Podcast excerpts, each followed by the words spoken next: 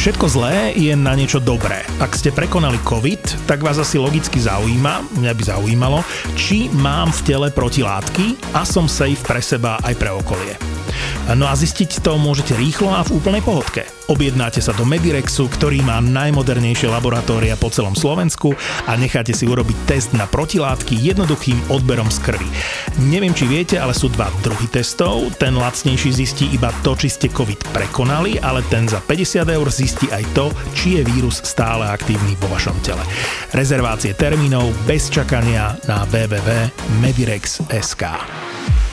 Joško, ahoj. Ahoj Filip. Tak e, Joško, čo máš nové, povedz. Ešte v piatok prišiel, to bola v nemocnici pracujúca pani na sekretariate a tak proste, a tak sme ich poznali celú rodinu a prišiel ich tato, starší pán, ktorý už deň predtým bol vyšetrený kardiologom, lebo bolesti na hrudníku, vysoký tlak. Potom teda uh, sa dostal ku mne, chceli vyslovene mňa, nie chirurga, bolelo ho už brucho, tak som pozeral brucho, kontrolovali sme znova všetky labáky, stúpal troponín, srdcový parameter, obličkové parametre, e, zápalové parametre, to brucho sa mi nepáčilo, peristaltika nič moc, tak ja som ho poslal štandardne a ja si za týmto stojím a teraz to vlastne odkazujem aj tej pani príbuznej, lebo ráno mi to trošku vyčítala, že som urobil rengen brucha hrudníka, štandard a sonografiu. Toho som sa nedočkal, lebo teda na sonografii to bolo nepriehľadné. Oni sa do okolností stretli s tým kardiologom nejak, to je môj kamarát, ja s ním nemám problém a on mi potom volá, že vieš čo, ja ich pošlem na CT. Ja som nie s tým úplne súhlasil vnútorne, ale dobre, je to v tvojich rukách, dáme CT, OK. Ako nevidel som ešte renálky, boli potom trochu vyššie, tak to bolo také sporné, tie obličkové parametre. Ale teda dali CT. Potom mi volá primárka z CT, celkom opravne je nahnevaná, že tu šaškujeme a že teda na CT nie je úplne jednoznačne a ľahko sa dá vylúčiť ileus, to bola to moja hlavná otázka, nepriechodnosť čriev. Kdežto on bol normálne schopný sa postaviť, že stojí by som tam tie hladinky podľa mňa videl, alebo to pneumoperitoneum tam často už vidieť, keď to je závažné a nebol by s tým žiadny problém podľa mňa. A keby som to už na rengenoch nevidel, tak dám tú otázku jasne položenú na CT, že teda dajme aj s kontrastom a riskneme to, lebo nevieme, či tam niekde niečo taký lík tomu hovoríme, hej, že tam niečo nestrieka tak pomaličky, to ešte na rengene nevidím. Jediná jedna chybička z mojej strany tam bola, čo som mu nedal všetko dole, celé gate, lebo teda jednoducho som behal hore dole. A tam by som videl to, čo mi zabudol povedať, že mal dlhodobo už takú velikánsku skrotálnu herniu, zanedbanú. Čo to je skrotálna hernia, hej? To je prietrž, prúh, ktorý ide do semenníka a proste si nájdete obrovský semenník, ja neviem, jak pomaly už jak volejbalka, takže veľké. A tam máte kľúčky čreva a tam to môže priškrtiť. Časom sa to bohužiaľ stane. Toto sa podľa mňa stalo aj v tomto prípade. A to sme sa dozvedeli potom, mi tá pani primárka aj volala, však ona môže pozrieť tie kľúčky aj v tom úseku, ktorý je v tom skrote, v tom miešku a tam vie, či sa to hýbe, nehýbe, priškrtené, nepriškrtené. To sonograficky vie pozrieť. Ono je pravda, že tá sonografia je sporná, lebo keď máte obeznejšieho pacienta veľa plynu, tak tam s prepačením fakt, že ako sa hovorí, hovno vidíte. Hej, to chcem povedať. No. že, lebo ako my sme, keď sme posielali a boli také indikácie, že brucho boli také nejasné, hej, nebolo to nejaké život ohrujúce, to neznášali, hej. Áno, čo majú pravdu. Laboranti, ano, lebo že... zase musím povedať, že moje jednej z posledných služieb bolo tiež takto, že vyzeralo to všetko na buď slepák alebo ileus, tiež to bolo také nejasné.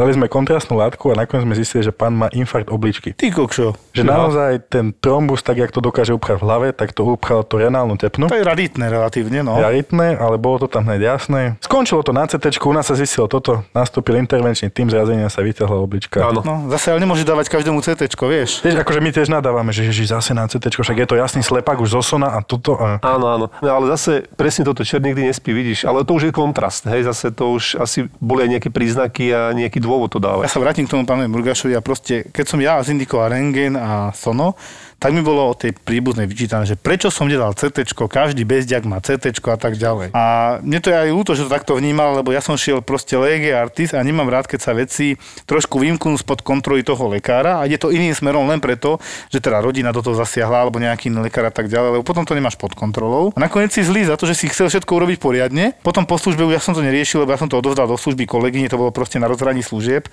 a som sa teda dozvedel, že ten pán skončil tak, že teda CT sa urobilo, nebol tam úplne jasný definitívny nález, ale nakoniec sa došlo k tomu, že tam ten ileus bol. Pacient skončil u vás v Trnave, aj ho operovali, potom tam hrozí ďalšia reoperácia, lebo to není dobré. A ja som zlý za to, že som nedal hneď CT, mm-hmm. hneď v tej chvíli. No ja som si to počkal na tie renálky a tak ďalej a doriešiť si to. Podľa mňa možno, že by som ani CT nepotreboval, už na rengene by som videl ileus a mám tú istú diagnózu bez CT. Môj názor. Lenže tie rengeny boli seknuté, moje, a dalo sa hneď CT a išlo to úplne inak. Na CT dlhšie čakáš na popis a tak ďalej, je to komplikované. Možno by som videl hladiny, hladinky na rengéne mm. a bolo by to jasné. Je tam ileus a pozrel by som to, aha, tu je odtiaľ, to je ten ileus, priškrtené čreva v skrote, v miešku. A to išiel by aj tak do Trnavy a ten priebeh by bol podľa mňa dosť podobný a nič by sa na to nezmenilo s rozdielom teda záťaže rengenologickej, záťaže na obličky kontrastným vyšetrením a tak ďalej, ale Veci sú, jak sú, dobre, e, pánovi sa pomohlo, ja naďalej je stav že vraj vážny, čo mi je ľúto, je to starší človek, ale treba si objektívne povedať, e, dokedy chce čakať s tou skrotálnou herniou. To není jediný pacient, je ich dosť starších mužov, ktorí majú obrovský semenník a neriešia to. A tam sú črevá.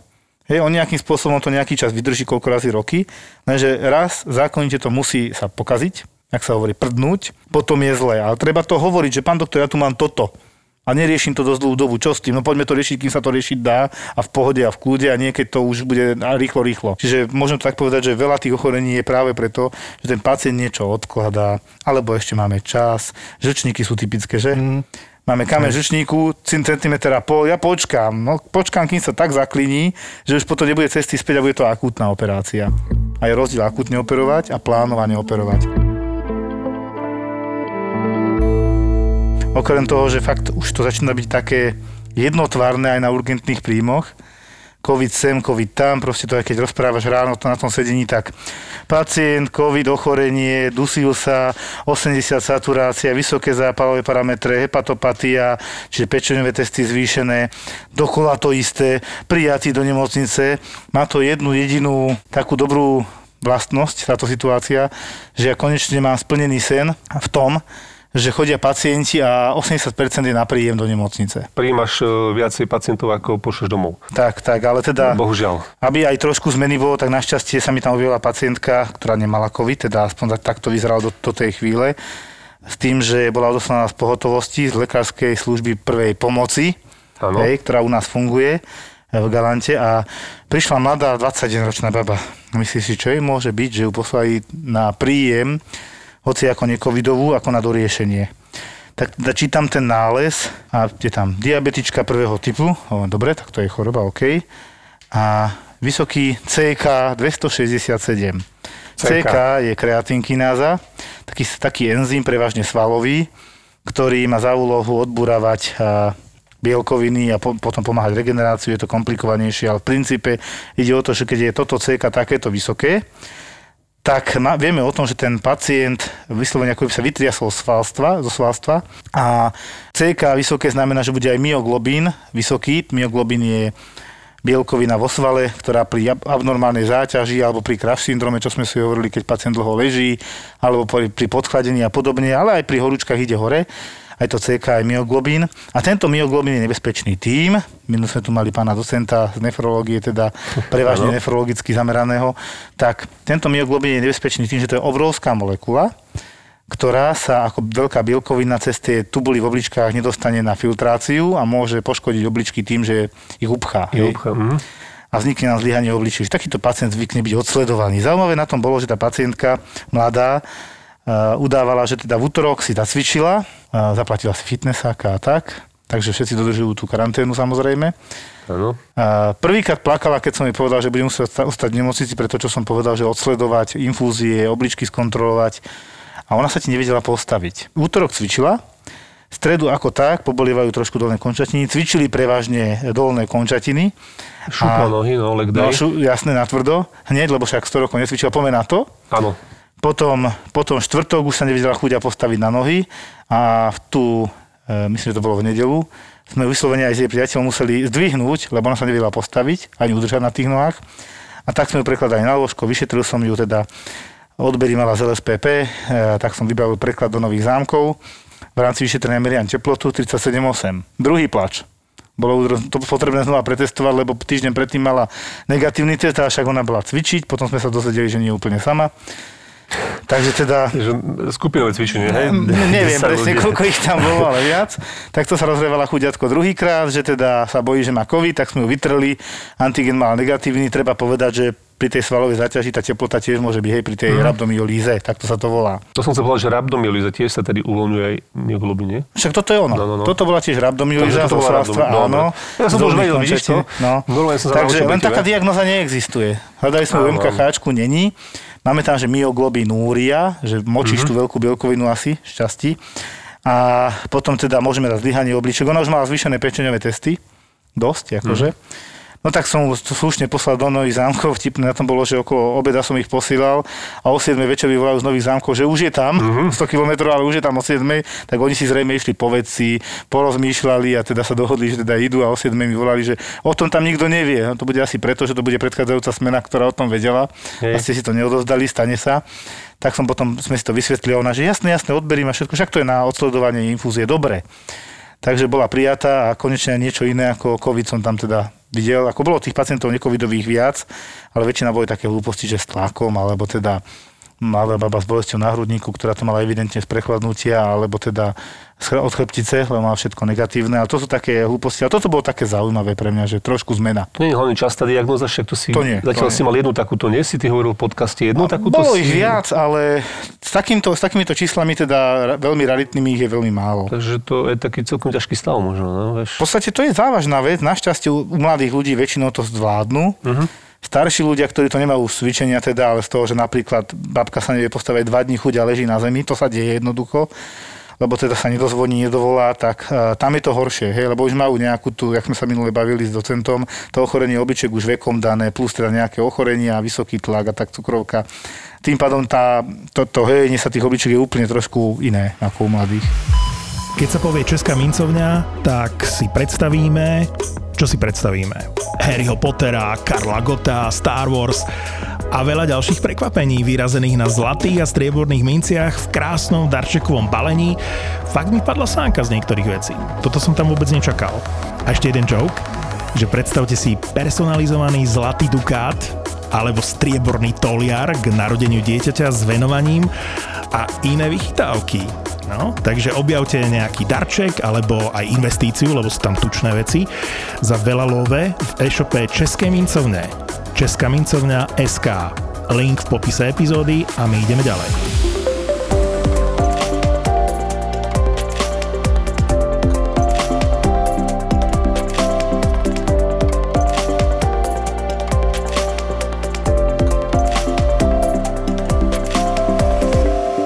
Podcast sme tu mali docenta Demeša, on rozprával, my vyučovali troška sa o obličkách a dneska budeme troška vyučovať a dá, povieme si konečne niečo také, akože, čo sme ešte nemali. Radiologický technik, asistent, laborant. Igor, ahoj, vitaj. Ahoj, ahoj.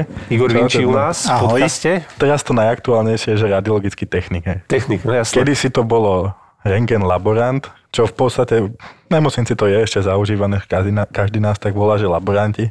Áno. Neurážame sa na to. A ten stredný názov je, že radiologický asistent, ktorý tu na Slovensku nejak dlho nevydržal. Mm-hmm. A pritom v Česku je, je asistent. to zaužívané. Je asistent. Mm-hmm. A akože ja osobne si myslím, že to je najsprávnejší názov, lebo sme vlastne asistenti tých lekárov, radiologov. Lebo technik je zase, že opravuje CT, Toto si každý myslí. No. Že... Alebo potom, ako ty si povedal, že chcel by si vysvetliť, že nie si oprava rádií, hej? Lebo toto, akože som si myslel, že to je iba taký fórik. Logický rádio, rádio. Ja, ale keď povieš človekovi mimo nemocnice, no. čo robíš, že sa ťa opýta, tak Počkaj, to opravuješ rádia? Fakt, že nie. Že to naozaj také dôležité v nemocnici opravať rádia, nie je tam iné roboty. Je. Tak keď nejde rádio a operuješ, to je pluser. No tak niektorí chirurgovia by vedeli asi povedať svoje. Ja som ale na začiatok chcel povedať, že teda dve veci. Neviem toho veľa o tej radiológii. Akože viem vyšetrenia, vieme povedať, jasné, viem toho, akože tých vyšetrení, aké sa robia, je dosť. Ja viem o radiológii dosť, lebo ma raz pán primár ešte z Antolskej poslal na školenie na 3 dní o radiačnom žiarení a tým mm-hmm. pádom tam bolo aj veľa z radiológie. A tak som len tak kúkal, že ty kokšove, to je celkom zaujímavá debata a téma, hej, akože som, otvorili sa mi oči, mali sme to aj na medicíne, ale nie tak rozsiahle, ako za tie 3 dni.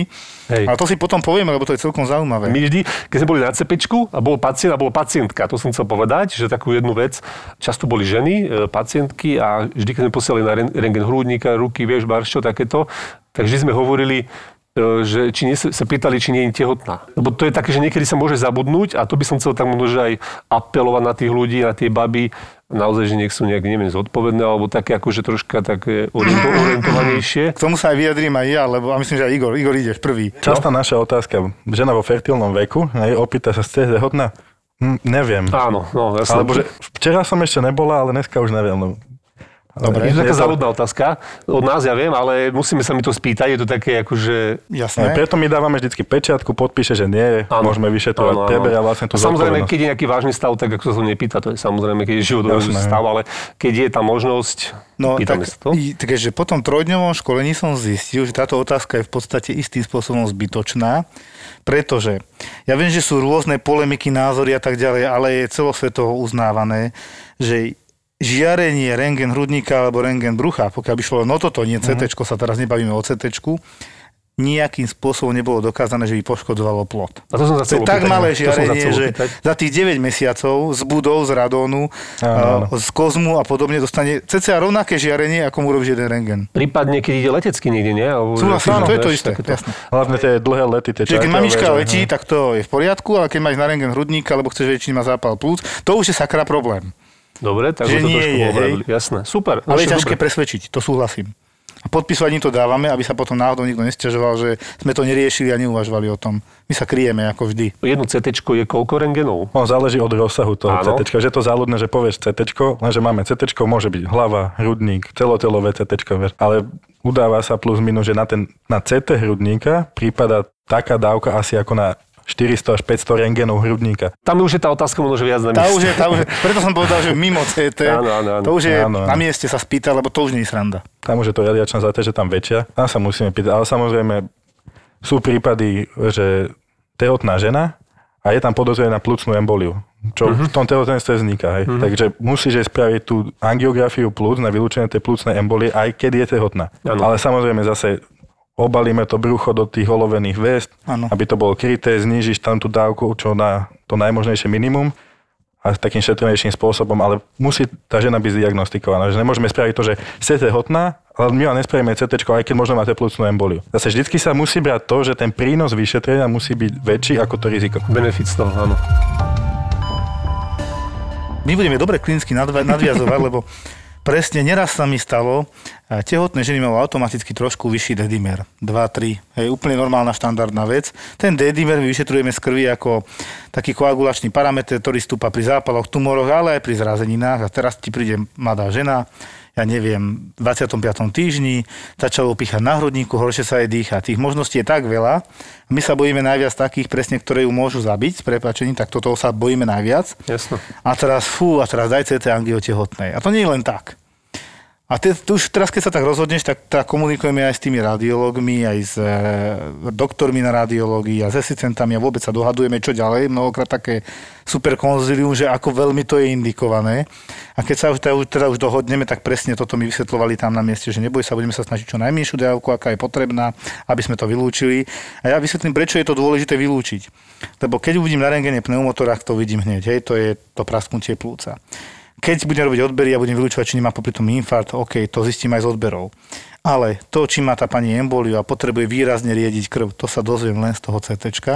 A presne som kedysi položil staršiemu lekárovi otázku, keď mi posielali z obvodu, že vysoký dedimer, vysoký dedimer, lebo tento dedi- dedimer, ktorý je vysoký, proste normálne je do 0,5 gramu na liter, myslím. Ako vysoký dedimer je veľká zápalka, to si povedzme. No to pre, je- pre doktorov. To chcem presne povedať, Áno. že vysoký dedimer nerovná sa embolia, ale embolia z pravidla rovná sa vysoký dedimer, ale nie je to to isté. Lebo ten vysoký dedimer môže byť, ako som povedal, pri zápaloch, sepse, a pri zrazeninách kadejakých, nie len pri embolii, hej. Potom môže byť pri nádorových ochoreniach, tam ich je proste nespočetne veľa ochorení, pri ktorých ten dedimer je vyšší. Mnoho ľudí má dedimer automaticky vyšší, sú sledovaní hematológmi pri nejakých mutáciách e, koagulačných faktorov a tak ďalej. Ale keď teraz má vysoký dedimer mladú babu, hej, a teraz potrebuje vedieť, či nemá emboliu. Musí mi sedieť klinika, nejaká tachykardia tam býva, hej, rýchlo ide srdiečko, do toho sa aj naozaj horšie dýcha, tak to proste spraviť musíš. A podstatné je to preto, lebo keď tú emboliu bude mať a ty ju nebudeš liečiť, tak to môže skončiť veľmi zle a bavíme sa tu o dvoch ľuďoch. Takže benefit versus riziko je tam obrovské. Benefit je, mám diagnozu a viem ju liečiť. Riziko, dva ľudia, ktorí nám môžu zomrieť. Áno, je to tak, je to tak, ale ty na to, Igor, vieš nadviazať, že vy máte nejaké vyšetrenie, ktoré inak vie celkom veľa povedať. Hej, hej. Využíva sa to hlavne v tej akutnej medicíne, nerobíme to nejak ambulantným pacientom alebo tak, ale je to vlastne vylúčené vyšetrenie, ktorým vylúčime všetky tri základné tie bolesti na hrudníku, ako infarkt, embolia alebo disekcia aorty. Pekné. No. Takže vlastne jedným skenom na jedno podanie kontrastnej látky tri veci tie akutné vieme vylúčiť alebo potvrdiť. Ja to chcem. To oni majú, lebo že oni aj majú, on sa tak pochválil, že Čo, kto oni, Bentley medzi CT. Ako V Trnave. Trnave, Trnave majú, áno. Áno, vlastne tie CT, len si povie, že no tak CT ako CT, ale to nie je pravda. Môže byť, že rengen ako rengen napríklad, a tie CT naozaj tie konštrukčné možnosti v dnešnej dobe sú extrémne a líši sa to už od výrobcov, od ceny a tak. A vlastne výhodou toho nášho CT je to, že má 16 cm detektor. Ženy 16 cm stačí, či? Vysvetlíme to. 16 cm detektor. To musíš vysvetliť, lebo to nemôžeme tak nehať. tak, tak laicky, akože nebudeme to tak- rozoberať do nejakej fyziky, ale ide vlastne o to, že ten detektor zachytáva to žiarenie a vytvára potom následný obraz, tak jednoducho povedané. A tým, že ten náš má 16 cm, tak vlastne na jedno otočenie stroja dokáže zobrať 16 cm Aha. obsah z A toho tie tela. ostatné sú menšie? A my si to vieme nakolimovať, že to bude brať napríklad po milimetri. Rozumiem. Čiže najviac je 16, ale myslím oproti bežným CT, v čom je rozdiel? My máme dve CT u nás v Áno. nemocnici a jedno máme s týmto 16 cm a druhé, keď sa nemýlim, má iba 6. Tak To je veľký rozdiel. To je veľký rozdiel, ženy, To je že? že vlastne v tomto vyšetrení, asi keďže povedať, potrebujeme aj tú disekciu aorty vylúčiť, tak vlastne musí zachytiť celú tú aortu, Mhm. celé plúca. Takže vlastne tak priemerný hrudník má tých 32 cm, že fakt nám to vidie na tie dve otočenia. Takže vlastne za 3 sekundy vieme Takže v tomto je celý ten tento hrudník. CT také dobré, lebo je proste má Nie len tom, podľa mňa. tej veľkosti. A ďalšia vec, to nie je úplne že výnimočná vec, ale synchronizujeme vlastne to snímanie obrazu z EKG. Takže my si pacienta napojíme na EKG, ktoré je Mhm. zabudované v prístroji, lebo srdce nevieme ovplyvniť pohyb srdca. Jasné. No, Keď chceme, chceme- aby by ich bubilo ďalej, Áno. hej. Vieme ho aj mechanicky, ale nie je to moc obľúbená činnosť. Ale... Áno, áno. Lebo keď chceme vylúčiť nejaké dýchové artefakty, tak pacient sa nadýchne, zadrží dých, plúca sa nehýbu, pekne ich zoskenujeme. Hej. Mhm. Lenže to srdce sa hýbe stále, v neustálom pohybe, takže my podľa toho EKG si povieme, v tejto fázi srdcového rytmu ten stroj bude skenovať a pekne je celý obraz ostrý. Lebo ide o to, že ten infarkt, že chceme vyšetriť tie koronárne artérie, tie srdcové, a tie sa nesmú hýbať pri tom, kedy chceme vyšetrovať. Vlastne zoskenujeme to spolu s tým EKG a pekné koronárne artérie sú Jasné, tam vidíte presne, Ostré, kedy sú pauzy. obraz. Chápem. A druhá vec je to, že nezáleží len od toho CT, pokiaľ môžeme mať CT excelentné, pokiaľ nemáme lekára, ktorý to vie popísať. Samozrejme. Vyhodnotiť, jasné. Laboranta, ktorý to vie spraviť, tak aby to bolo kvalitne spravené. Tak... Asistent. Ale asi do Igora Lipne, lebo to není len o tom, lebo existuje ešte venozná arteriálna fáza. Ako toto dávate dokopy, že niečo má ísť do žilového systému, niečo do tepnového systému a to je teda sakra rozdiel, lebo keď pozeráme aortu a disekciu, tak sa bavíme o tepnovom systéme, keď emboliu ako žilový systém a zase keď arterky, zase ar- arteriálny systém na srdci. Áno, tam Ako toto robíte? je to v podstate o tom, že podáva sa pacientovi 100 ml kontrastné látky. Áno. Bežne dávame aj menej, ale vlastne načasujeme to tak, že ono na tých CT existuje niečo ako monitoring toho kontrastu. Vie, kedy sa má pustiť? Akože, kedy áno, to v už... jednej rovine mi to môže snímať viackrát a bez toho, aby spustil samotný ten sken. A ja vidím, ako tam priteká tá kontrastná látka. Áno. Takže ja si odsledujem tak, aby bola v aorte, aby bola v plúcnici, lebo tie dokážem vidieť v jednej rovine, v jednom tom skene. áno. A keď sú obidve naplnené, spustím to samotné skenovanie, otočí sa raz, posunie sa stôl, otočí sa druhýkrát, vyšetrenie hotové.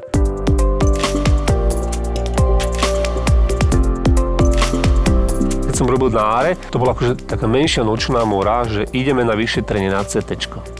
Vieš, na áre Ale proste... ver tomu, že aj pre nás je to trošku Aj na iske.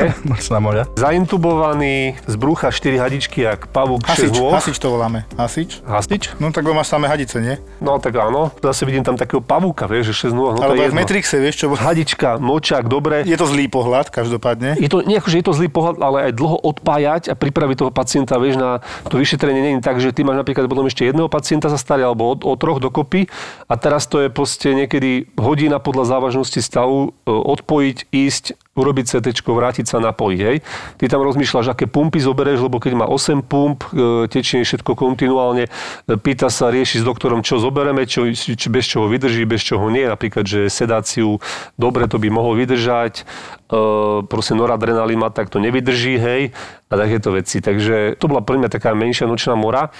Toto všetko pripraviť, doniesť oxylok, hej, kyslíkovú fľašu a potom samozrejme ísť na to CT, teraz tam príde s tou obrovskou aristickou postelou, zase to tam prehodíš na pacientovi, pacientovi dolo na, vieš, na nohy, šaj mu to poukladaš, kde sa dá a, a potom prehodíš, no proste celkom taká, ako celkom rušaná. 20 kg má na nohách, na bruchu. No akože celkom trénuje a nevie chudák, no. je tej sedácii. To pre nás to tiež nie je jednoduché. Bežný pacient ideme jeden za druhým, mám Jasne. 10 minút 15 na termín, zavolá Áro, že no potrebujeme akutné CT, hm, tak už vieme, že sa trošku zdržíme, lebo naozaj nech ich preložíme s tým všetkým, dnes sa to samotné spraví, no je to na dlhšie. Že je to masakry celkom.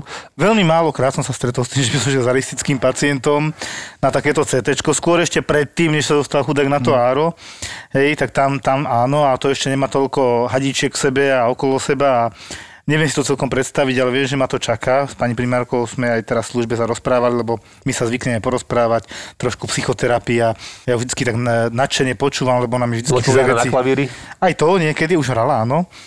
Ako naša primárka u nás v Galante a ja ju teda obdivujem a má neskutočne veľa vedomostí, ktoré nie, to samozrejme teda neviem všetko a ona podľa mňa vie veci, ktoré zrovna ja neovládam až tak, lebo to ARO je také relatívne vzdialené odo mňa, myslím si, že od všetkých ostatných odborov a ja obdivujem Aristov a veľká pokona pred každým Aristom na celom svete, že zvláda to, čo zvláda, lebo je to náročná úloha. A vravím, že ja sa veľmi teším, keď ma raz za čas zavolá, že on ma chce na konzilium a vždy si poviem, a na čo? Čo on môže nevedieť, čo ja viem? A raz ma tak zavolali, že bol som na iske že, že doktor Zára ťa volá. Vyhnem telefon, prosím, Fatrsík. A prvé, čo som povedal, prosím vás, čo môže byť také, čo vy môžete nevedieť a ja viem, že mám tu infarkt. Hovorím, jej, dobre, idem tak teda som riešil EKG, preklad do Nitry a tak ďalej. Proste pacienta doviezli v tak zlom stave, že mu dávali výboje po ceste v záchranke. Bola tam komorová maligná arytmia, hej, mm-hmm. čiže taká arytmia, ktorá vyžadovala resuscitáciu a výboje elektrické. Potom diagnostikovali infarkt na tom áre a potom potrebovali, aby tú cievu prečistili, dostali ho teda dokopy, už bol privedomý pacient a potrebovali preklad, tak aby som to teda dohodol. Ja to zvyknem robiť a predsa je kontakt iný s internistom, ktorý to pravidelne robí, ako by mal Arista volať teraz odkedy čo a ako, aký je troponín, aké je čo je na EKG. Si proste naučený na tie otázky a presne tak, presne tak, tak, kvôli tomu ma zavolala, tak sme to opäť vybavili, preložili pacienta a chvála Bohu doteraz žije, čiže tieto veci fungujú, ja sa hrozne teším. Takže občas sa stane, že ma aj na áre potrebujú, ale teda obrovský obdiv pre aristov, že takýchto pacientov, tie hadice, toto všetko, a presne mi aj primárka hovorila, že by som to nechcel robiť. Ja som povedal, vieš, ja preferujem pacientov, ktorí komunikujú. A oni teda na áre väčšinou nekomunikujú. Na Instagrame mi písala nejaká aristka tiež, že, že aký je tvoj najobľúbenejší pacient, to som tiež ja spomínal, že prečo niektorí viac preferujú áro sestry, aj, no vieš, lebo sú uspatí. Ona na to zadrela, že trojbodový Glasgow koma skore 3, že... No, koma, áno. Áno, no. Ja som bol najprv, ak nepochopil, som pýtať, ale mi povedal, že GCD. Áno. No a Glasgow koma skore 3, čiže to sú, Jožko, môžeš to vysvetliť, možno, že ty to no, Máme škálu uh, hodnoty alebo kvantity vedomia. Tak. Hej, maximálny počet bodov je 15. Myslím, že po 12 už hovoríme o somnolencii, pod 10 potom o sopore pod a pod 8. sa intubuje? Pod 7? Pod, pod 8, pod, pod 7, 8. pod 8. Hej, uh-huh. a to sú aj ďalšie veci, ktoré do toho zarátávaš samozrejme a intubuješ, keď je proste pacient v kóme, ale hlavne intubuješ, keď pacient vyžaduje intubáciu v zmysle dýchania, ďalšieho zabezpečenia podľa toho, čo vezeš. Keď predpokladáš, že bude operovaný, tak si ho rovno pripravíš. Ale teda Glasgow, koma, scale, to čo hovoríme o Glasgow je mesto, kde teda podľa toho to je pomenované koma ako koma, to všetci dobre poznajú, takže to 7 bodov a nižšie, takže pod 8 bodov a scale je škála. No a toto majú aj v záchranke, normálne skorovací systém, niekedy to sedí, niekedy menej. No ale podstatné je, že keď je pod 7, tak sa bavíme o kóme. Samozrejme neintubujem pacienta, ktorý má 4 promile a je v kóme, dá sa prebrať. Dýcha spontánne, Síce zvyšneš ruku, padne podložke, oči teda nereagujú veľmi, ale dáš mu dve, tri infúzie a on sa preberá, začne kúkať, tak tam je zbytočné intubovať. Preto jasné. nie je to jediný ano, parameter, ktorý sa riadíme. Ale potom máme aj pacientov, ktorí možno sú len v sopore, ale strašne zle dýchu, zaintubujeme ich a dostaneme ich cieľene do tej komy. Hej, nadsadene to hovorím. A cieľom tej komy je teda, aby sme mu uľahčili dýchanie, že ide potom na UPV na umelú plúcnu ventiláciu. Hej, hej. Že už keď viem, že je na umelú plúcnu, tak ho zaintubujem, nebudem čakať. Áno. Takže nie je to také jednoduché podľa mňa iba, že, že iba Glasgow Maskiel vyriešené. Jasné, nie je to také jednoduché, ale ako sedí ten vtip, ako čo týka Aristov, že najobľúbenejší pacient trojbodový. No ale tomu treba povedať, mne to povedať tak slovne, že teda nie bodovo, ale že neodvrávajú. Áno, s týmto počtom bodov neodvrávajú moc. Ja nebudem tento liek a ja toto nechcem. A Áno. Jasné zloženie toho lieku, než mi to podáte. Áno, presne, no. A ešte včera si nevedel matematiku s ktoré, so 7-ročným synom, ale chceš zloženie lieku, to si videl, nie? Igor, my sme sa rozprávali o tých dávkach toho CT, politrauma. Tak vy ste v predchádzajúcich podcastoch riešili práve, že ten urgentný príjem, že prvého typu, druhého typu. Áno. My sme teda urgentný príjem prvého typu v našej nemocnici, takže aj máme aj to traumacentrum, takže väčšina tých politraum z toho okolia užšieho, širšieho skončí u nás. Mm-hmm. Takže si to vyžadovalo aj tú diagnostiku nejak na to prichystať a pripraviť. Tak máme taký si myslím osobne, že veľmi dobrý politraumatický protokol na CT. V podstate vylúčime všetko, čo sa mohlo stať pri tej politraume. Začíname tým, že spravíme natívne, teda bez kontrastu CT hlavy a krčnej chrbtice, kde vieme vylúčiť vlastne všetky typy tých subdurálnych hematóm, epidurálnych, že tie úrazové veci na tej hlave a tej krčnej chrbtici. A potom následne robíme už s kontrastnou látkou hrudník, brucho a malú panvu a vlastne fázujeme ten, tú kontrastnú látku v takých dvoch prietokoch ako keby a skenujeme iba raz. Čiže vieme zachytiť, ako si v tej venoznej fáze, Áno. tú kontrastnú látku, kde vieme vylúčiť porušenia heparu, teda pečené alebo sleziny, Meké tkaniva, jasné. meké tkanív, ale následne keďže ide aj ten druhý taký ten bolus kvázi tej kontrastnej látky, tak vieme vylúčiť aj to poškodenie tej artérie. Tepný, no. Či krváca niekde z nejakej Jasné. veľkej tepny, či už dôležité. alebo tak. Takže vlastne šetríme aj toho pacienta tou radiačnou záťažou, lebo niekto by to mohol spraviť, takže spravím to najskôr v arteriálnej fáze, potom vo venóznej, vlastne vylúčim to isté, čo je pravda, nič nezanedba. Len ide to, že my keď to rozkenujeme naraz, tak ušetríme vlastne ten jeden sken tomu pacientovi, čo nie je zrovna zanedbateľná dávka. Nejaké dávečky. To, čo dáme, že špirála. To tak povieme, tak pekne to znie, ale čo, čo máme ľuďom povedať, že čo si pod tým majú predstaviť, že dali CT špirálu.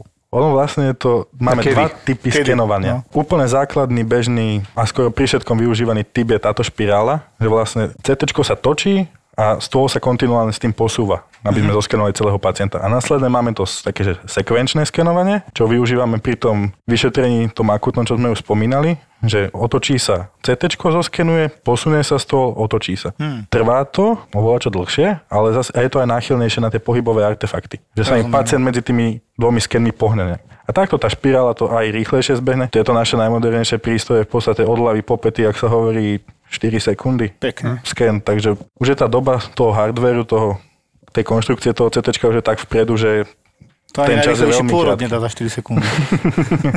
Hej, takže je to tak, no. Takže vlastne pri tých politraumách využívame toto, že v podstate vylúčime všetko. A s tou najnižšou dávkou možnou. Takže toto je tá špirála, že jednoducho si to prebehneme rýchlo, ce- celé telo a hrubé veci rýchlo vylúčime, také najhoršie. Zase ono, treba povedať, že nie je zle ani jedno, ani druhé. Ani to špirálové, ani sekvenčné. Každé vieme využiť pri niečom inom, má to svoje opodstatnenie. hej. Tak Takže povedz iba jedno a jedno. špirála pri týchto celotelových ideálna a potom...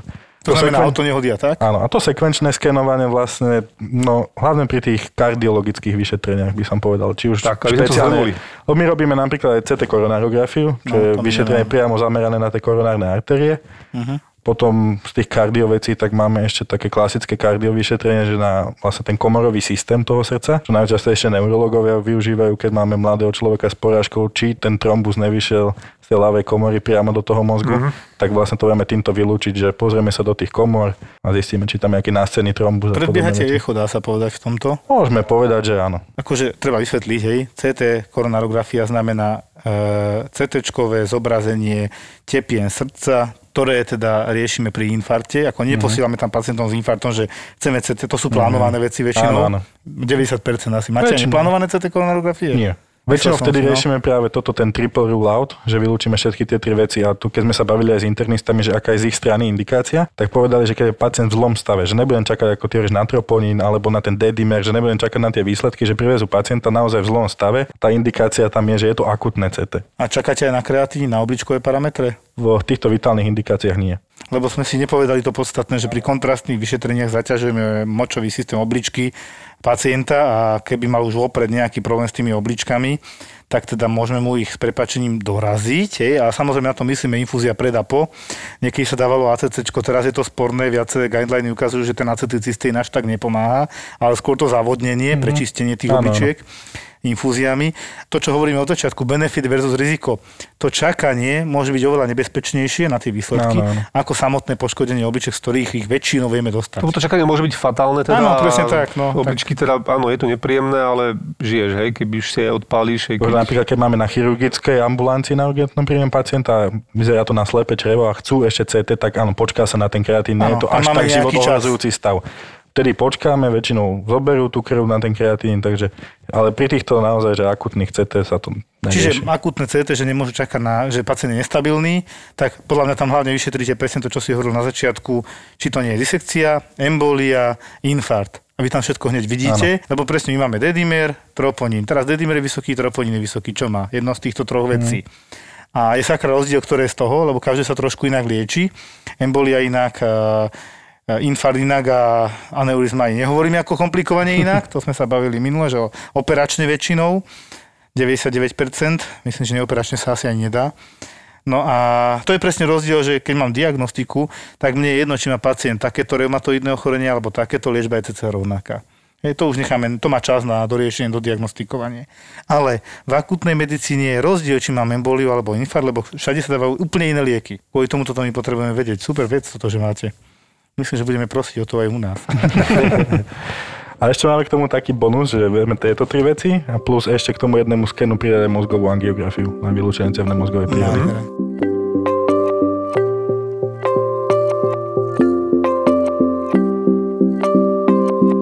Vlastne na toto nadvezuje možno teda tá intervenčná radiológia. Môžeme na toto tak nadviazať? V našej nemocnici tá intervenčná radiológia je dosť taká rozbehnutá, keďže náš pán primár radiológie je intervenčný radiológ. Uh-huh. Takže u nás naozaj tie intervenčné výkony, častokrát možno chirurgom zoberieme aj robotu, že je to u nás fakt vpredu a tie intervenčné výkony sa dajú robiť či už pod sonografickou kontrolou, tu sú rôzne tie ascitesy u tých cirhotikov, že sa to pichne, vypustí sa to. Voda v bruchu a ideme von. potom pod CT kontrolou robíme dosť intervencií, či už to v neurológii periradikulárna terapia na obstrek nervového koreňa a sú to rôzne drenáže abscesov pod CT, lebo keďže je absces môže byť hlboko v pečení, ktorý sa asi inak napichnúť nedá, tak No. robíme to pod CT a potom máme aj tú klasickú intervenčnú sálu angiografickú, kde naozaj pod tou rengenovou kontrolou sa dajú robiť rôzne výkony. U nás také dosť najčastejšie je cievna mozgová príhoda, tá endovaskulárna liečba. Tam naozaj približne tých 200 pacientov ročne odliečíme.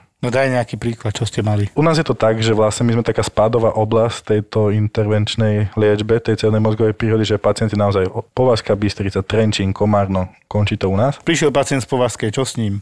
Čo s tým bolo? Väčšinou už je zdiagnostikovaný, že naozaj to Čiže CT sa spraví, nie, to sa spraví väčšinou už tam, priamo v tej nemocnici a už nás už pri tom prevoze už naozaj neurolog si ho zoberie na urgentnom Čiže príjme. príde s evidovanou porážkou, vysoké NIH skore, treba tam urobiť proste intervenčný zákrok, doveze ho do sanitka. Sanitka. Keďže nemáme heliport priamo u nás, takže trošku musí ich zase previesť tá Jak nemáte LPčka. heliport priamo u vás? O, my sme pavilonová nemocnica, my nie sme jeden monoblok, takže je to v tom kvázi starom areáli nemocnice je heliport a je to možno kilometr do tej našej budovy, kde máme sálu, takže musia počkať tam zase RLPčka, prevezú ho k nám. Čiže trošku je tam časový skos, čo je škoda. No dobre. Takže pacient je priamo na sálu.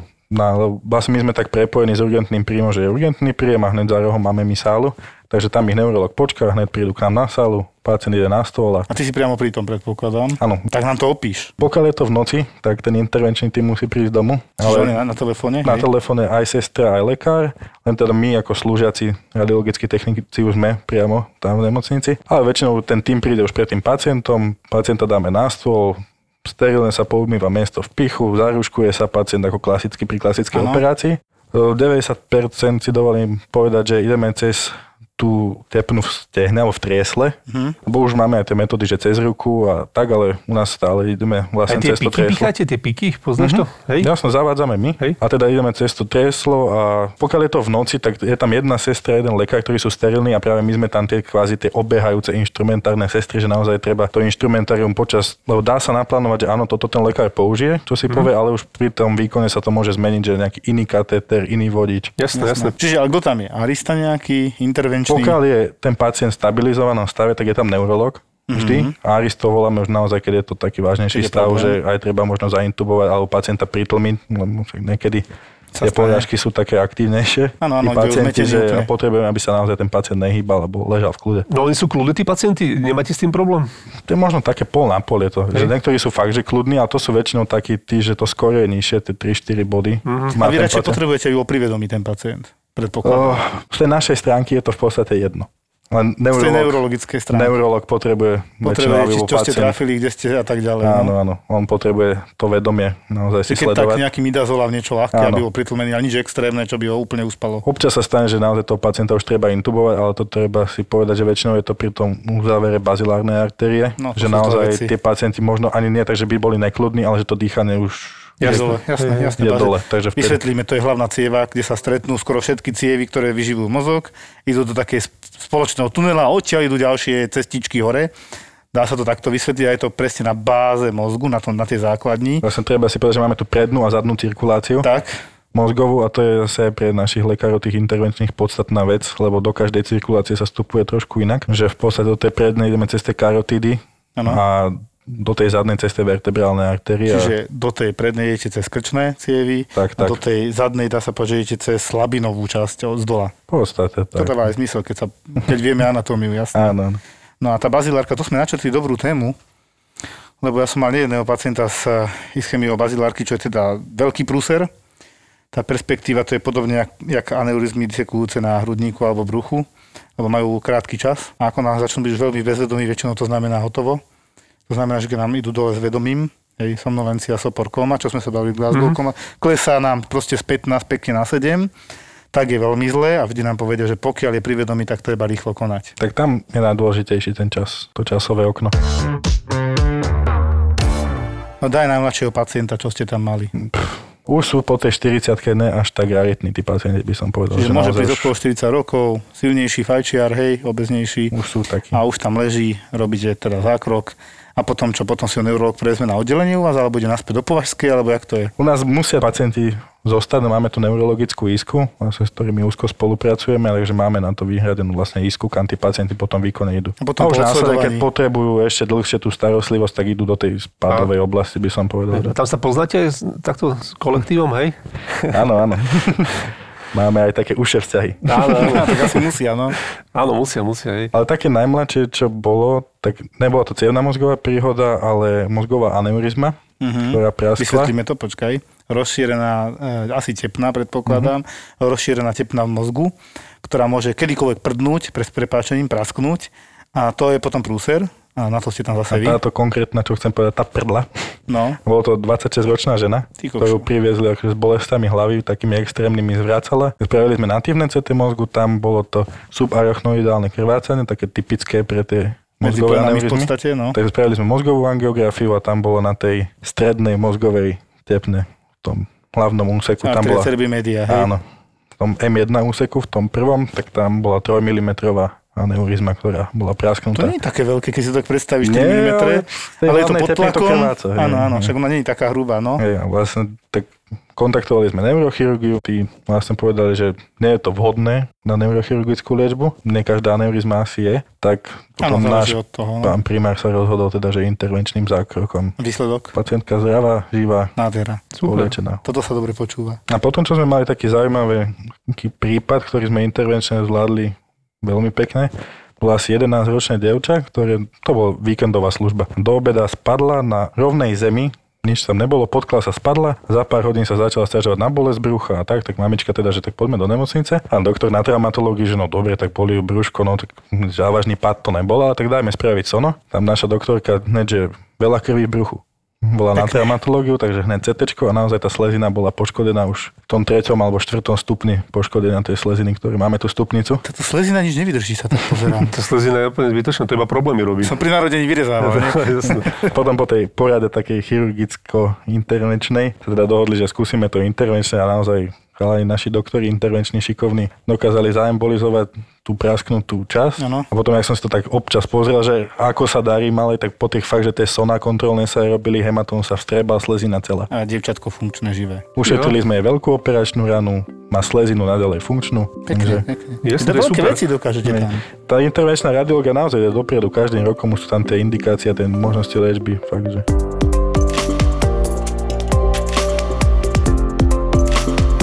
súhlasiť s tebou, že, že nie všetko treba hneď na CT tlačiť. Ešte starí dobrí chirurgovia, takí tí starší vyslovene, tý, tým stačila klinika. To bolo krásne, z Petržalky som mal viackrát také, že príde pacient, strašné bolesti brúcha, urobia sa odbery, urobí sa rengen brucha, hrudníka, ani som sme ešte nemali.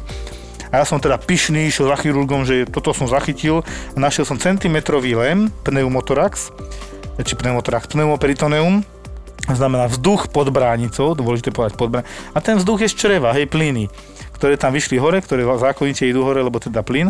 A to je zlé, to znamená náhla brušná príhoda, niekde na to tam prasklo a ten chirurg tam prišiel hore, pozrel to, okamžite hore. Žiadne, že CT, hento, to, mne sa to hrozne páčilo. A ja som toho pacienta, ja som mal taký zvyk, aj doteraz to robím, keď, keď môžem, keď sa to dá, odprevadil hore, ukázali im snímku hore, oni majú zrovna sedenie okolo druhej, pozrel sa primár, jasné, jasné, dajte ho na plas, doktor, ďakujem, choďte dole, robiť ďalej, dovi. To bolo úžasné. To bolo 15-20 minút aj s topánkami pacient išiel na plac. Tak to podľa mňa byť. A jedno, či čo teraz zo žalúdka, pre opraskov riedik, alebo zo alebo tam kameňa, neviem čo. Proste však oni si to otvoria a pozrú. A nemyslím si, že ten rez bude až taký rozdielny, lebo to je akutná vec, to, to uteká čas, to, frčí. Čiže toto bola stará škola a teraz jasné kvôli tomu strachu, tlaku verejnosti, psychologické aspekty, tak sa jednoducho tlačí na tie CT, lebo to je úžasné CT, není. Má to svoje indikácie, obmedzenia, výhody a nevýhody ako všetko. Takisto aj starý dobrý rengen má svoje výhody a nevýhody. Je pravda, že keď pacient úplne v keli, eh, ešte na Antolskej došiel pacient, kóme. Čiže anamnéza žiadna, ten ti nič nepovedal, dovezla ho rýchla lekárska pohotovosť, dali sme na takú tú osobitnú miestnosť, ak si pamätáš, čo sme mali, že aristickú, vo veľmi závažnom stave pacient, také kusmalovo dýchanie, veľmi rýchlo dýchal, prišla pani doktorka z Ára, ktorú sme privolali, že fakt v zlom stave pacient išli odbery a tak ďalej, teda, že čo mu je. Vyšli odbery, strašný zápal, zlé výsledky, neviem čo. Doplnila sa ABR 6,9 pH, čiže ťažká acidóza, proste rozrad vnútorného prostredia. A teraz ja som sa snažil anamnesticky tam niečo zistiť, čo môže byť. To mohlo byť od porážky, ileus, eh, infarkt, proste všetko. A te, ale tie testy ukazovali, že možno pankreatitída, tak to vyzeralo z začiatku. A takto sme teda išli a samozrejme nakoniec sme skončili na zobrazovacích vyšetreniach zo zúfalosti, že dajme to CT, je úplne stabilný, neviem čo, brucho, hrudník, a všetko možné. Potom sme sa dopatrali nejako od príbuznej, ktorej som ja volal, pani manželke, že on popíjal niekoľko dní tvrdý alkohol, on si zvykol tak dať, ale že, lebo ho bolelo brucho už 3 dní, tak to myslel, že týmto to vylieči, teda nepomohlo to. A aj mal myslím, že nejakú pozitívnu alkoholemiu, nejaký, nejaký alkohol tam ešte bol zbytkový a tie čísla boli katastrofálne v odberoch, to proste pacient, ktorý nám tam umieral pod nosom a my sme nevedeli prečo. To CT nám pomohlo, lebo ju praskol vred, on nám tam tiekol, už tam mal asi liter šeličoho tekutiny zo žalúdka a tak. A chvala Bohu, ďaká tomu bol operovaný. No a dopadlo to dobre, chvála Bohu, klopiem si, že ho zachránili, ale proste toto je typ pacienta, kde nemáte nič a musíte sa dostať k diagnóze a chvála Bohu, lebo teda... Rýchlo. Keby sme podľa mňa neurobili to CT relatívne rýchlo, lebo tie odbery boli hneď do pol, 3 hodiny, zlé výsledky hlásili to. Arista pri nás, ten mi poradí ešte to rýchlo ABR-ku, acidóza, čo s ním. Ona ho hneď stabilizovala. Myslím, že ho aj intubovala okamžite, lebo bol naozaj v takom zlom stave a pripravovala ho na niečo, že možno to bude embolia, možno to bude na operáciu, možno niečo neurologické, ale CT nič.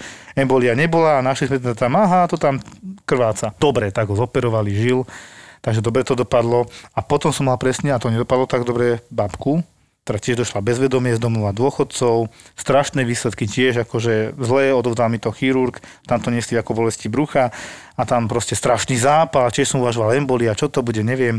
Dohlásil som nejaké ďalšie testy, ktoré som potreboval, schválne ich nepoviem. A skončili sme na CT, samozrejme, brucho, hrudník zase.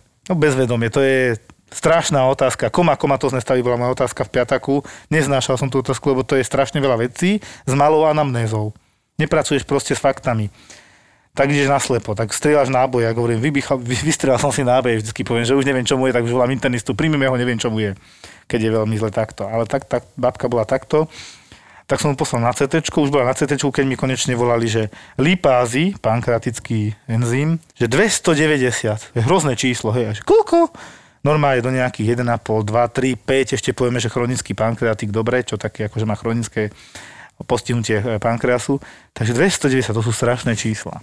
Takže pacientka mala evidentne strašnú pankreatitídu. Ja som volal s pani primárku na CT, že čo tam ty vidíš? Ja som ešte nepovedal to číslo.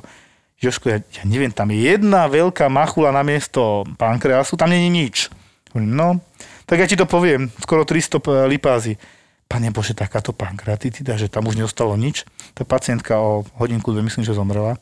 Prišla tak neskoro, s tak rozkašovaným pankreasom, to je katastrofa.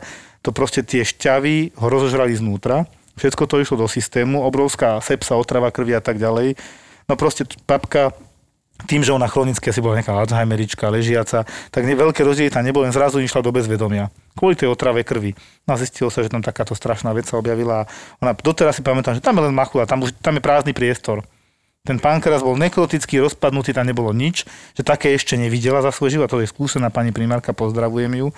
A zase nám to pomohlo. Dos, dočkali sme sa aj tých lípás, hej, že by sme k tomu asi došli, ale že až takto zle to bude na tom zobrazovacom vyšetrení, to nikto nečakal. Majú opodstatnené tie naše vyšetrenia, hlavne týchto Majú. pacientov Určite, bez jasne. anamnézy. Asi také dva typy ľudí, že niektorí sa prehnane boja toho žiarenia a niektorí zase to až moc ľahčujú možno. Že naozaj, keď to porovnáme tie ženy, že príde na mamografiu, k nám a robiť tam scény, že a žiarenie a náprsník a rakovina. Pri tej mamografii je naozaj to žiarenie tak minimálne, že je to všetko bezpečné. A na druhú stranu trikrát za rok príde na CT s nejakou, prepáčte, blbosťou. Áno. A toho už sa nebojí a pritom je to niekoľko násobné horšie. Ja teraz často počúvam, že aj keď COVID, tak rengen mi neurobíte? Hovorím, ja vám rengen nemusím robiť, my vás príjmeme a zajtra, pozajtra máte CT, čo je oveľa presnejšie, vieme tam percento postihnutia plus, lebo ten rengen nás zvykne klamať. Mnohokrát je tam katastrofa na tom rengene a pacient, pacient normálne dýcha. A neviem povedať, či to je štádium v rámci resorpcie alebo začiatočné a preto mu ešte nie je tak zle. A s prepáčením, my keď sme robili tie rengeny, na začiatku nám to nehovorilo nič.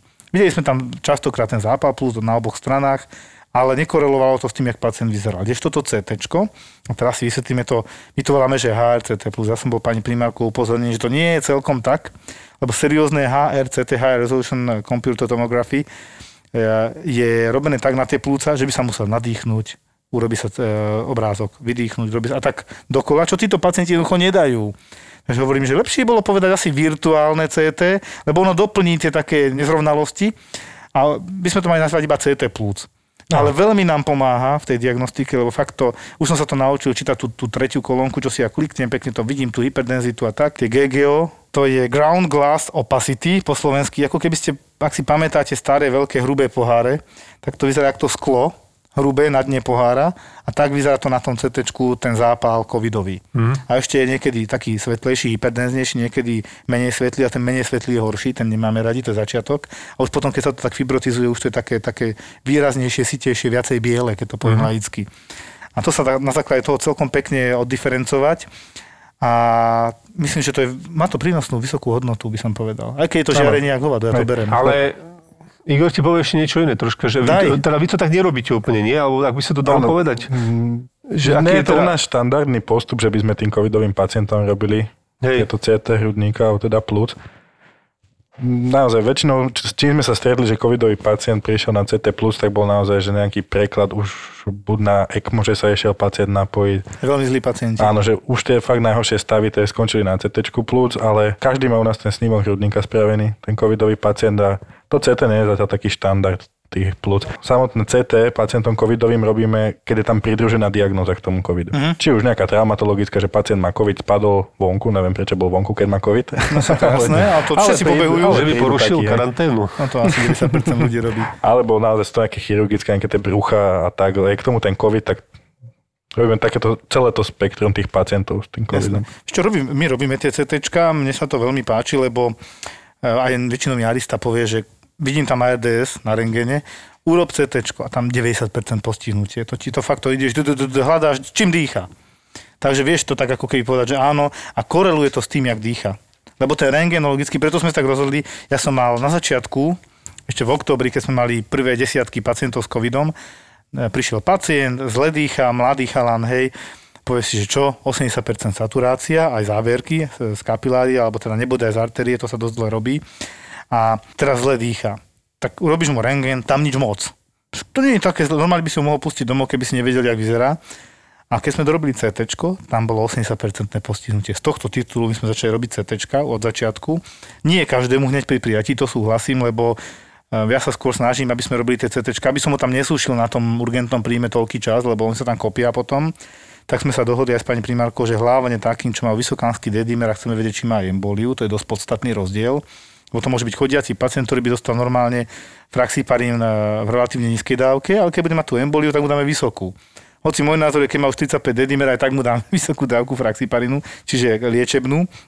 Ale dobre, tak jednoducho to chceme vedieť, či má emboliu, hlavne keď má nízky tlak, či ho netreba trombolizovať.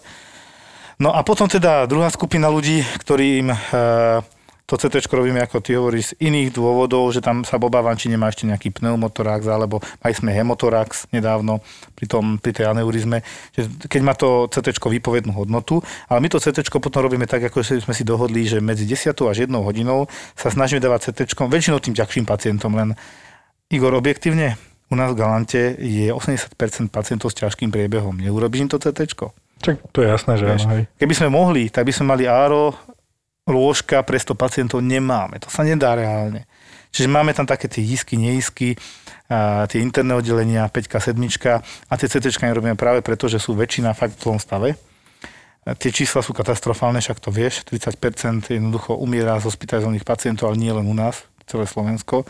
Teraz sa potvrdilo to, čo som nedávno povedal, mne sa páči, že niečo poviem a potom to o týždeň uvidím v médiách, aj bez toho, aby som to ja hovoril fyzicky že faktom je, že momentálne krajina, aj s Českom a Polskom a ďalšími krajinami, v prvej desiatke v počte umrtí na milión obyvateľov. Ja viem, že sme definitívne prví. Ja som to povedal pred týždňom ešte mm. na Kramaroch na no. cirkulácii, že keď som videl 105, tak som si tak prebehol to World Meters, poznáš? kde to sa pozerám, dobre, 450 Rusko, ale tam je 200 miliónov ľudí. Dobre, Filipíny, ja som si myslel, že Filipíny majú 20 miliónov, tie majú 110 miliónov no, dobre, ľudí. prečo sme prví teda? Skúsme si to tak zjednotiť, no. 30 rokov sa tu so zdravotníctvom poriadne nič nerobí. Redukovali sa počty lôžok, lebo nepotrebujeme toľko. Nebudeme sa tvariť, že to tak nie je. A potom a myslím si, že tá naozaj kvalita poutekala do zahraničia, či lekári, či sestry. Ďalej, ambulantný sektor z môjho pohľadu je na 80% nefunkčný.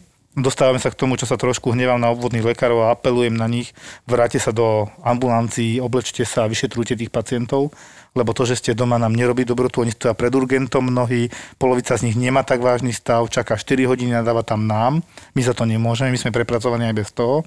A ambulantné riešenie cez telefón podľa mňa nie je dostatočné. Potom liečte ich podľa guidelinov, dávajte im fraxiparin, nie anoprin, dávajte im uh, makrolidy, nie suprax, vážení obvodní lekári, suprax je antibiotikum, ktoré bolo cieľene vymyslené na močové cesty pre tehotné ženy, nie na dýchacie cesty. A vidím to veľmi často. Teraz akože apelujem, lebo mi záleží na ľuďoch, chceme im pomáhať a keď nájdete, že je liečený zle, jasné, že sa ocitne v nemocnici. Ja netvrdím, že tie antibiotika reálne pomáhajú. Ani Ivermectin inak nepomáha. Rovno vám poviem príbeh krásny. Prišiel veterinár. Ivermectin po ruke, jasné. Nasadil si Ivermectin 6 dní, ho užíval 7 dní, možno predtým, ako sme hospitalizovaní. A leží u nás vo vážnom stave s vysokou náložou vírusu napriek Ivermectinu, ktorý mu ten vírus nejakým spôsobom nezmenšil a neznížil. My sme mu ho podávali ešte ďalej 4 dní, myslím, vôbec mu to nepomohlo. A podľa mňa takýchto prípadov bude veľa, takže Ivermectin zatiaľ z našich skúseností a z mojich skúseností nepomáha. Celé to treba podľa mňa zameriavať na prehnanú imunitnú odpoveď voči plúcam, kde sa nachádza ten vírus, keď máte plúcnú formu. Takže neviem, no tak Ivermectin, dobre, ambulantná sféra, OK, ale máme dokonca, myslím, neviem, či neklamem, ale takú mám informáciu sprostredkovanú, že už ležia nejakí pacienti intoxikovaní ivermektínom v nových zámkoch. si dali proste... Takže začína byť väčšie riziko užívania ivermektínu ako benefit. Tak sa pýtam, či to naozaj chceme. Oveľa viac uh, upieram svoje nádeje na kolchicín a, proste, a vôbec všeobecne na potlačanie imunity, čo sa dokázalo, že tie kortikoidy pomáhajú. Problém je potom tie kortikoidy vysadiť, to je ďalšia vec, ale jednoducho zatiaľ tápame a to očkovanie je jediné, čo máme, takže treba očkovať. Tam ja to inak nevidím, aj keď máme nejakú juhoafrickú mutáciu, ktorá možno bude sa brániť, ale to očkovanie sa dá trošku pozmeniť a zacieliť aj na tú juhoafrickú mutáciu. Ale tak, ako sme sa nevedeli brániť proti osýpkam, tak sa nebudeme vedieť brániť ani proti tomuto vírusu. Takže, a osýpky sme vyhubili, hej. Čo si, čo si tu budeme hovoriť? Osýpky vyhubilo očkovanie. Vážení a milí, je to dokázané. Možno, že to má niekto ako biologickú zbraň dobre, ale vďaka očkovaniu sme vyhubili jedno hnusné ochorenie. Myslím, že horšie ako COVID-19. Takže toto je, to je taký môj odkaz teraz, keď som tak začal do, tohoto, do tej ambulantnej sféry a tak. A to je vysvetlenie, prečo sme na Slovensku tak zle. Nedôvera vo všetko. Teraz som vystúpil v Bratislave, mladí ľudia traja, flaška v ruke pijú, hej. Však tu nikto nedodržiava nariadenia je ťažké pre tú vnútornú zložku štátu nejak odkontrolovať, toto to je nereálne, to sa nedá. Potom som počul, že sú falošné testy, ja tomu Ficovi verím, že aj nejaké sú určite, a nedá sa odkontrolovať, zase ako hovorila Remišová, že všetkých, ktorí majú a nemajú, ako to zistíte? Že to nejaký rekal urazil bez toho, aby to vyšetril? Jasné, že sa to dá. A na druhej strane, viete to odkontrolovať? Neviete. Tak je to na zodpovednosti nás všetkých. A bohužiaľ tu máme kopec nezodpovedných ľudí, či, či v Polsku, na Slovensku, v Čechách, všade. To sa dialo v Taliansku, v Bergame, to sa deje na Slovensku dnes.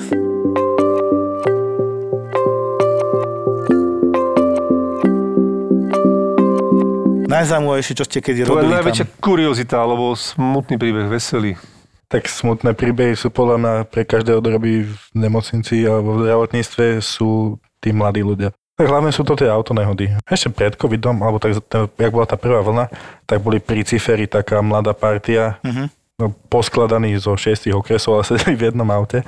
A naozaj tam ten vodič takú jednu prudkú zákrutu nezvládol a zdá sa mi, že tam aj jeden prežil niekto v tom aute. A väčšina teda skončila v našej nemocnici, takže je to také, že človek si povie, že však môžu si za to sami pri tých autonehodách častokrát, ale tež no, chceli by sme im pomôcť, ale častokrát už je to také, že prídu aj na to CT ešte rýchlo, ale už z neho nevídu. Aj tam resuscitujete priamo, čo? Áno, stávajú sa také prípady, že priamo na CT sa resuscituje a Ja si doteraz pamätám tiež pani, to bola veľmi zaujímavá pacientka, chodila na urgent ešte akože že na infúzie, tak poloprotekčne, že infúzie od chrbtice, ale sa to riešilo 3 týždne, čakala strašne dlho na nejaký termín u internistu, lebo to proste neboli termíny, to sa bohužiaľ, toto je tá nefunkčnosť ambulantného systému, o ktorom hovorím, že dostávate neskutočne ďaleké termíny a teraz ma zavolala sestrička, že tá pani, čo je tam čeče, tá infúzia, ona není dobrá poď sa na ňu pozrieť. Tak som išiel a to hovorí o tej kvalite tých sestričiek na urgente zase, že to oko je proste orlý zrak, že vidí diagnózu od dverí. A urobila mi EKG, odmerala tlak a ten tlak bol na jednej ruke taký, na druhej taký, nedobré, už som sa bál, že aneurizma zase. Potom mala a, tachykardiu na EKG, išla nejakých 140 za minútu, ja som tam videl novozistený pravoramienkový blok v porovnaní s tým, čo kedysi dávno som našiel. Čiže tam bola zmena, ktorá indikovala, že by to mohla byť embolia. Tak sme utekali hneď na CT, fakt bola nestabilná a he- hemodynamicky zlá. Čiže tam tak skákal hore dole a skôr k nízkym hodnotám. Už som volal internistke, čo bola na iske, že niekde som ňou dole. A jak sme tam išli, tak my sme ešte na CT podávali trombolízu, mala už veľmi nízky tlak, ak sme išli tam. Tam sme ju resuscitovali, bola to masívna embolia a vedľajší novozistený nález, obrovský tumor, nádor na, už neviem, či pravej, či ľavej prieduške, čiže tumor plus, nádor plus, ktorý nám zrejme ako paraneoplasticky urobil túto embóliu. A pacientka v podstate kvázi navonok zdravá, zrazu strašne, strašne chorá, zistená hneď v ten deň na urgente, ktorá dostala infúzie, lebo bolesti chrbtice. Tam už boli metastázy v chrbtici, preto tie bolesti. A my sme boli samozrejme najhorší a zomrela v nemocnici, lebo pacient z plného zdravia zomrel v nemocnici a nepovedalo sa potom to B, lebo oni podľa mňa tí ľudia, ktorým to potom povieme, že tá pani jednoducho aj po resuscitácii po všetkom umrela, časom pochopia, že my za to nemôžeme, že tam ten nádor bol, urobil katastrofu, že už tam boli metastázy, že to bolo neperspektívne už v tej chvíli, len sme to neskoro všetko zistili. Keď sa tie emócie ukľúdia, tak oni sa potom, Tak, tak, ale niektorí si to v prvom rade prídu za tebou, ja chcem správu a idem za právnikom. Áno, áno, áno. Lebo my sme strašne zlyhali. Ona bola úplne zdravá, ale tak... ten no. problém je úplne inde, kde bola preventíva. Pravidelné prehliadky obvodného lekára, na ktoré máte nárok, na ktoré, ktoré si v podstate nepriamo platíte, lebo každý príde, ja si to platím, no a 10 bol 10 rokov. Mne nič nebolo, tak som ku doktorovi nechodil. Toto je jedna vec, že tí ľudia nechcú ísť, ale my sme mali minulý taký prípad, že z onkologickej ambulancie prišla pani a už na žiadanke bolo napísané, že pani 30 rokov zistený karcinom prsníka, karcinom maternice, odmieta akúkoľvek intervenciu, Áno. operáciu, čokoľvek. Naozaj spravili sme takéto stagingové onkologické CT vyšetrenie, nádor v prsníku cez polovicu prsníku, na tej maternici fakt, že cez veľkú časť brucha bol extrémne veľký nádor. No koľko centimetrov, čo je to extrémne veľký? 50? 20-30 cm v priemere. Mhm, Hej, že. Čiže je to 30 v cm je veľa. Hej, je to To dosť. je po, skoro hlava. bez akejkoľvek metastázy, ale že naozaj pani, ktorá Zázrak, no. prepačením srala na to 30 rokov, si žila tých 30 rokov úplne, dajme tomu, že v pohode, bez nejakých väčších bolesti a potom máme tých opačný typ pacienta, že príde, má no. bolesti a už to nájdeme v takom štádiu, že A čo sa hovorí, Veľmi veľa metastáz. Ja som najväčší nádor, čo sme kedy videli, čo sa potom bo- bola odoslaná na operáciu, ale bol to nádor, ktorý nebol primárne zhubný, len bol proste obrovský. Už si nepamätám, na onkolog by mi isto povedal, že však to je toto. Proste, že pacientka mala 40 kg a nádor 30 kg na chrbte. Neviem, či to bol tak obrovský lípom, čiže ako tukový nezhubný nádor, alebo niečo takéto to bolo. Len som nechápal, ako to môže niekto nechať zájsť tak ďaleko, že ten nádor váži toľko, jak ten pacient. To je neskutočné, keď si to predstavíš. Ja on to neriešila? Nie. na Slovensku sú takto ľudia, ktorí jednoducho idú od vody zdravotné, ale on k tomu lekárovi nepôjde. Áno, je tá finančná gramotnosť a zdravotná, Zdravotná gramotnosť. gramotnosť je nízka. Zdravotná gramotnosť je o, extrémne nízka na to, že aká je doba, akú dobu modernú žijeme, aké diagnostické metódy vieme všetko pomerne ľahko, vieš, Áno, áno. preventívne vyšetriť pacienta. Nie je to tak, no, treba to zdvíhať. Asi to musíme my nejako podchytiť, Však ja som- vysvetľovať tu. Rád, že toto robíme, čo robíme. Však aj preto to cieľ. robíme, áno, presne Aj tak. preto to robíme, lebo tá gramotnosť, čo sa týka zdravia na Slovensku je nízka. To je tiež jeden z aspektov, prečo sme tam, kde sme. Hej, plus teda to, čo sa tu nedialo mm, x rokov na zdravotníctve, že nešlo. Koľko sme postavili nemocníc za 30 rokov? Jednu sme zbúrali. Teraz. Áno, a potom sme Svetý Michal postavili, ktorý vlastne náhrada za predchádzajúceho Svetého Michala, takže to je jedna jedna a sme skončili. Čo, vyzývame vládu, nech sa snaží viacej? Vyzvieme vládu a myslím, že skončili sme dneska aj my. Nie? Čo povieš? Ja si myslím, že dobre. A na druhý deň som sa tam išiel ospravedlniť, vieš. Tá pumpa vlastne bola, eh, bola v Prievidzi ešte, v mojej rodnej Prievidzi. Ty si vieš narobiť hambu, to sa mi ľúbi No, celá na tebe. pumpa mala telefóny vonku, však samozrejme, toto divadielko, ne, však gosto tlačí mrazak s nánukmi až k pokladni a tak. Keď som vošiel na tú pumpu, tak si pamätám iba pohľad tej pumpárky, jak ma poznala z detstva. A iba normálne, si, že iba si myslela, judgment. že koľko to čo z teba vyrastlo, vieš, a ja som tlačil k nej ten mrazak s tými. No, som nepríčetný vytrhol z- pohľad, no. Z tej zástrčky a tlačím to cez tú On mal aj iný hlas. No, hej, hej. On mal vyššie položené. Ja som bol bol, no. normálne chytený, lápnutý démonmi alebo čím, ja neviem, fakt. Fakt Kúpil som vyššie- všetkých 20 hodogov, čo tam mali a potom som ich len tak hádzal po pumpe, že vraj. Prečo si ich nerozdával ľuďom, jak Tak, mesiaš? tak som ich rozdával, že som ich hádzal po nich. My, sa, my sme došli na pumpu s tým, že my sme nevedeli, že tam je. My sme došli do boxu. Počkaj, nie. A my, že hej, Nosťo. Ale jak sa vám darí? A hodil ho do gozem. No. Lebo sme hrali spolu vtedy na nejaké akcie. Áno, áno, to bolo strašné. No, to bolo akože rôzne. Osťo, Beka a Smart v novom podcaste Nezmyselná trojica od ZAPO. ZAPO. Zábrná v podcastovách.